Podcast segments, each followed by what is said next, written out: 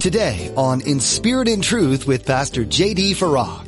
It's my belief, and again, it's in my own experience, that God oftentimes will allow the storm to hit, the crisis, the affliction, the hardship, to loosen our ever-tightening grip on this world and the things of this world, to ready us and to steady us for what awaits us in glory. You're listening to In Spirit and Truth, the radio ministry of Pastor J.D. Farag of Calvary Chapel, Kaneohe. Pastor J.D. is currently teaching a special series related to the global coronavirus pandemic. Sometimes it feels like the trials in life is more than you can handle, but Pastor J.D. talks to us today. Maybe you're going through this trial to avoid an even bigger one. God allows storms in order for you to grow and turn to Him, but He will never allow trials that don't result in your growth and His glory. Now be sure to stay with us after today's message to hear how you can get your own copy of today's broadcast. Subscribe to the In Spirit and Truth podcast or download the In Spirit and Truth iPhone or Android mobile app. Now here's Pastor J.D. in Romans chapter 8 as he continues his message. Why is God allowing all this? I don't know that I can stand here before you honestly and openly and say that I delight in weakness. No, I fight. Everything in me fights against weakness. I want to be strong in my own strength. How about insults? He says, I delight in insults, in hardships, in persecutions, in difficulties. And he explains why he delights in all of those. He says, for when I am weak, then I am strong.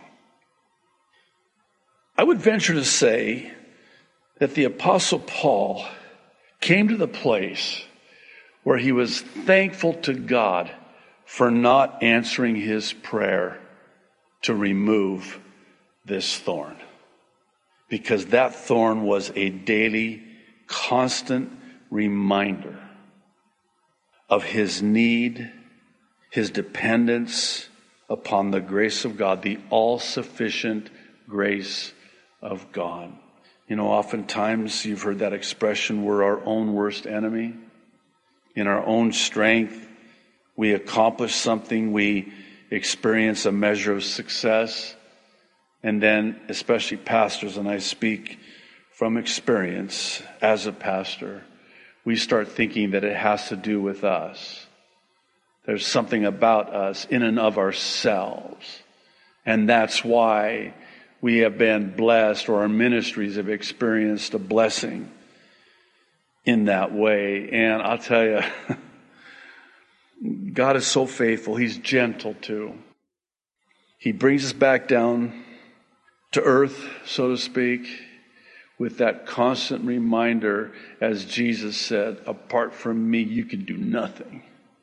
You can do nothing. So whatever this thorn was, and by the way, it had to be so intense because he describes it as this satanic messenger that constantly tortured him, tormented him. He was tormented all the time. And it created within him, and I will even say that it was part and parcel to how God was able to use him. In other words, had it not been for that thorn, it is doubtful that God could have used Paul in such a mighty way as he had. I think of Charles Spurgeon. He suffered greatly physically with severe gout, and even mentally with mental illness and severe depression. So much so, his son ascribed, listen to this is very interesting. His son ascribed his great suffering to his great preaching. In other words, had it not been for that thorn, there would not be the great Apostle Paul. Had it not been for the great suffering, there would not be the great preaching. He was quoted as saying, his son, There was no one who could preach like my father in inexhaustible variety, witty wisdom. It is said of Spurgeon that he had a great sense of humor. In fact, he was a lot of humor in his preaching. The story is told that after one of his sermons, a lady approached him and took him to task about just, his humor. And he responded to her by telling her, "Oh, my dear sister, if you only knew how much I hold back when it comes to humor." But he had this witty wisdom. His son goes on, vigorous proclamation, loving entreaty, and lucid teaching with a multitude of other qualities. He must, at least in my opinion, ever be regarded as the Prince of Preachers. Again, I have in my library a writing from Charles Spurgeon, really directed more towards those in the ministry that is, let's put it this way, I have to read it at least once a month, sometimes more. It is written by a man who has tasted from this cup and knows all too well what it's like to have a thorn, be tormented, to suffer greatly. But he's also a man like the Apostle Paul before him, who embraced it and understood it, that without it, God would not have permission. I hate to say it that way, but for lack of a better way of saying it, God would not have permission to use him were it not for this suffering. Here's a quote from Spurgeon concerning his own severe depression. It's said that he would be in such a state of physical illness and mental depression that he would be absent from his pulpit for 3 months at a time. It would get so dark and so deep. Here's the quote. "Fits of depression come over the most of us. Cheerful as we may be, we must at intervals be cast down. The strong are not always vigorous, the wise not always ready, the brave not always courageous, and the joyous not always happy. There may be here and there men of iron, to whom wear and tear work no perceptible detriment, but surely the rust frets even these. And as for ordinary men, the Lord knows and makes them to know that they are but dust." Well, this brings us to the fourth one, and it's to position us uniquely so to comfort others. I would submit that we really don't earn the right to speak into someone's life unless and until we've gone through what they're dealing with. I think about when our daughter Noelle died. As painful, as hard, as difficult as that was, one of the hardest, really the hardest things that we ever went through. And at the time, I knew about 2 Corinthians 1. I'll read verses 3 through 7. I knew about this passage, but I had never really lived it. And it wouldn't be until after and having been on the receiving end of God's amazing grace and comfort and compassion and healing, I would not have been able to minister to the many who had also lost children. Because what am I going to say to them? How am I going to be able to speak into their lives and encourage them? I mean, I've not ever experienced what they're experiencing. Well, listen to what Paul says. He says, "Praise be to the God and Father of our Lord Jesus Christ, the Father of compassion and the God of all comfort, who comforts us in all our troubles, so that we can comfort those in any trouble with the comfort we ourselves receive from God. For just as we share abundantly in the sufferings of Christ, so also our comfort abounds through Christ. If we are distressed, it is for your comfort and salvation. If we are comforted, it is for your comfort, which produces in you, this is key, patient endurance of the same sufferings we suffer. And our hope for you is firm, because we know that just as you share in our suffering, so also you share in our comfort. You know, sometimes God will allow the trial, the storm, the affliction, because he's preparing us for that which he's preparing for us, namely, that of somebody that we will yet future minister to and encourage and comfort with the comfort that we ourselves received when we went through that same trial. Well, this brings us to the last one, and certainly last but not least, and it's the one that I want to spend the remainder of our time on, because to me this is, well, let me say it this way, the main reason why I believe that this crisis has been allowed by the hand of Almighty God. A loving God has allowed this, and I think this is one of the main reasons for such a time as this. It's to point us, maybe better said, redirect us to the glory that awaits us in heaven. In my life, trials have taught me that 1 second of life in heaven is worth infinitely more than one life of suffering here on earth, not even worthy to be compared. The trials of this life, the storms in this life, not even worthy to be on the same scale to be compared with the glory that awaits.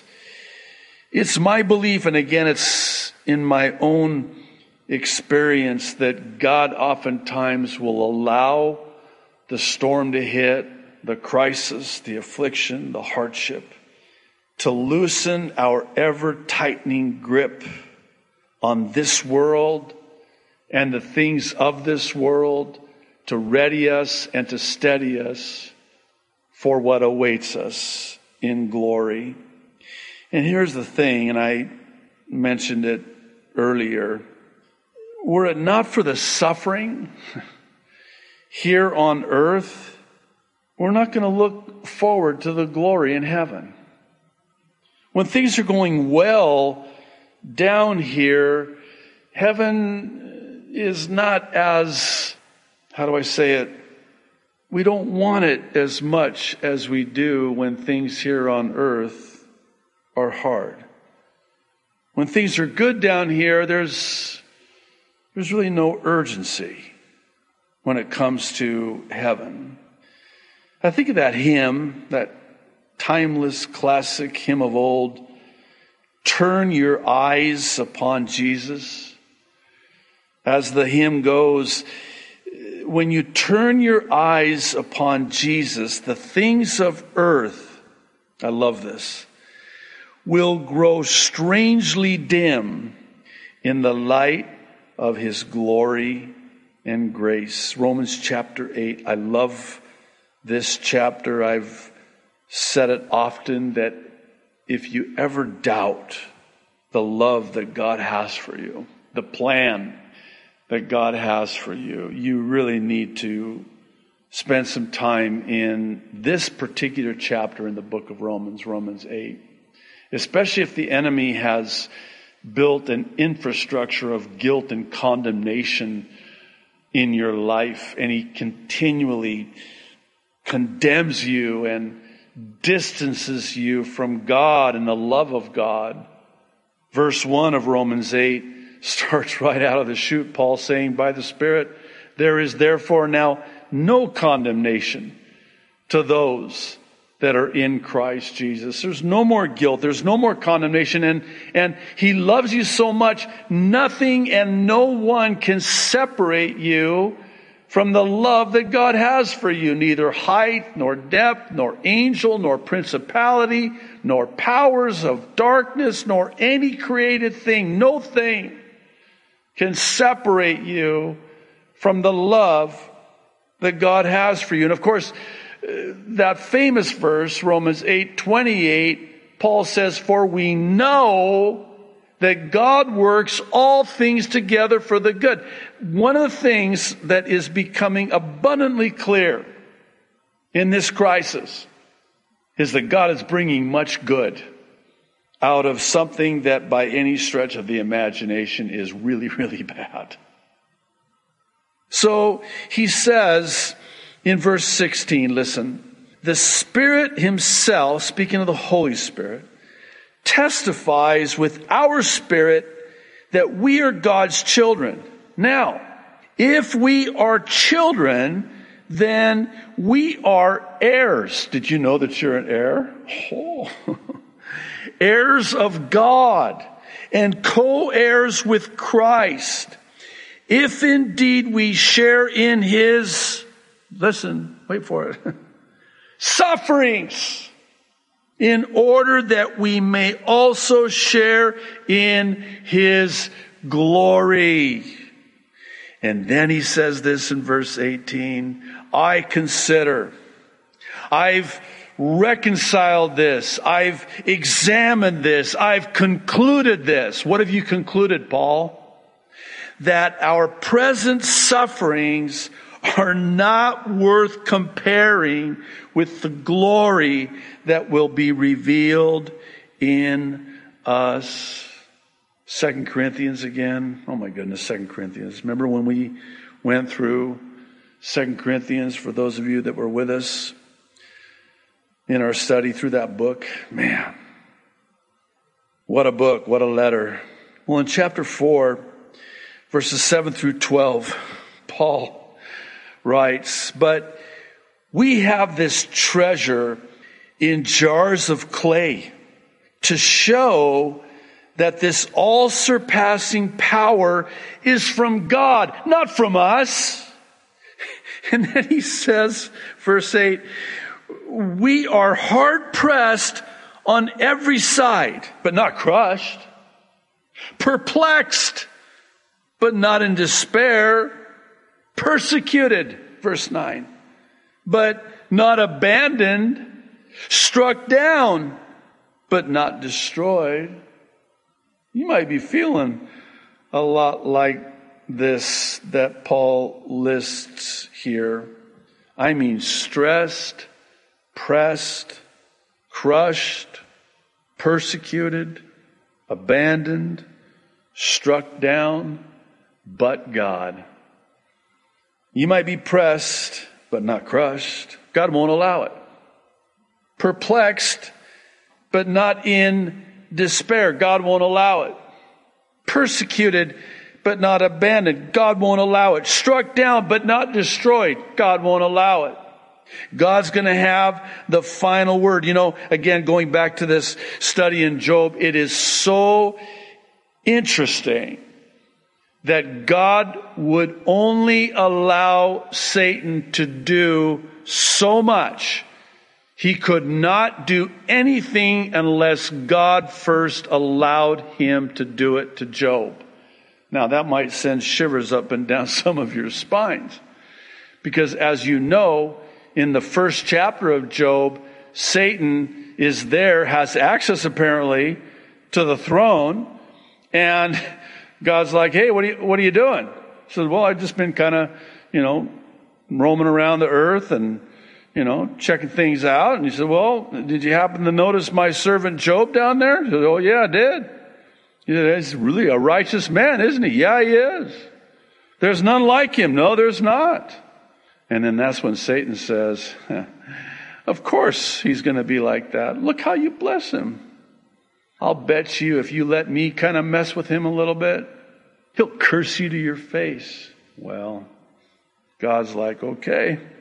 And he says to Satan, here's what you can do, but only that. Now, here's where I'm going with this. God will never allow the enemy to do anything to us unless in the end it's for our good and his glory. You know how the book ends, how the story ends for Job?